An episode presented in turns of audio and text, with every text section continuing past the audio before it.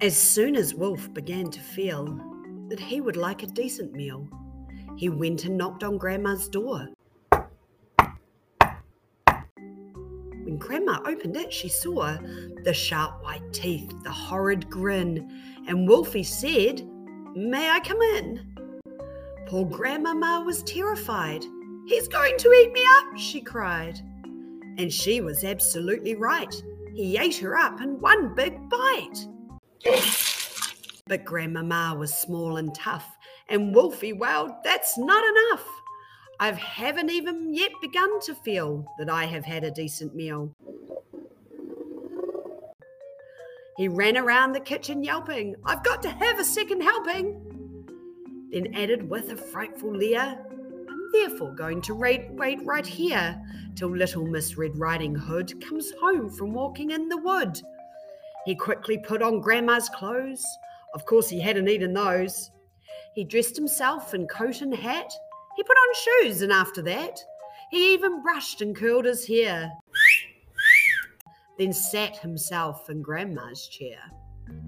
In came the little girl in red. She stopped. She stared. And then she said, What great big ears you have, Grandma! All the better to hear you with, the wolf replied. What great big eyes you have, Grandma, said Little Red Riding Hood. All the better to see you with, the wolf replied. He sat there watching her and smiled. He thought, I'm going to eat this child. Compared with her old grandmama, she's going to taste like caviar. Then Little Red Riding Hood said, But Grandma, what a lovely, great big furry coat you have on. Say what? That's wrong, cried Wolf. Have you forgot to tell me what big teeth I've got?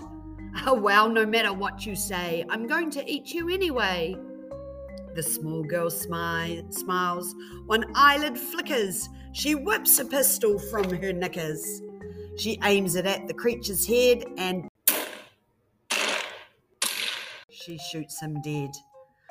A few weeks later in the wood, I came across Miss Riding Hood.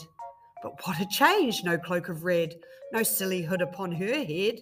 She said, Hello, and do please note my lovely, furry, woolskin coat.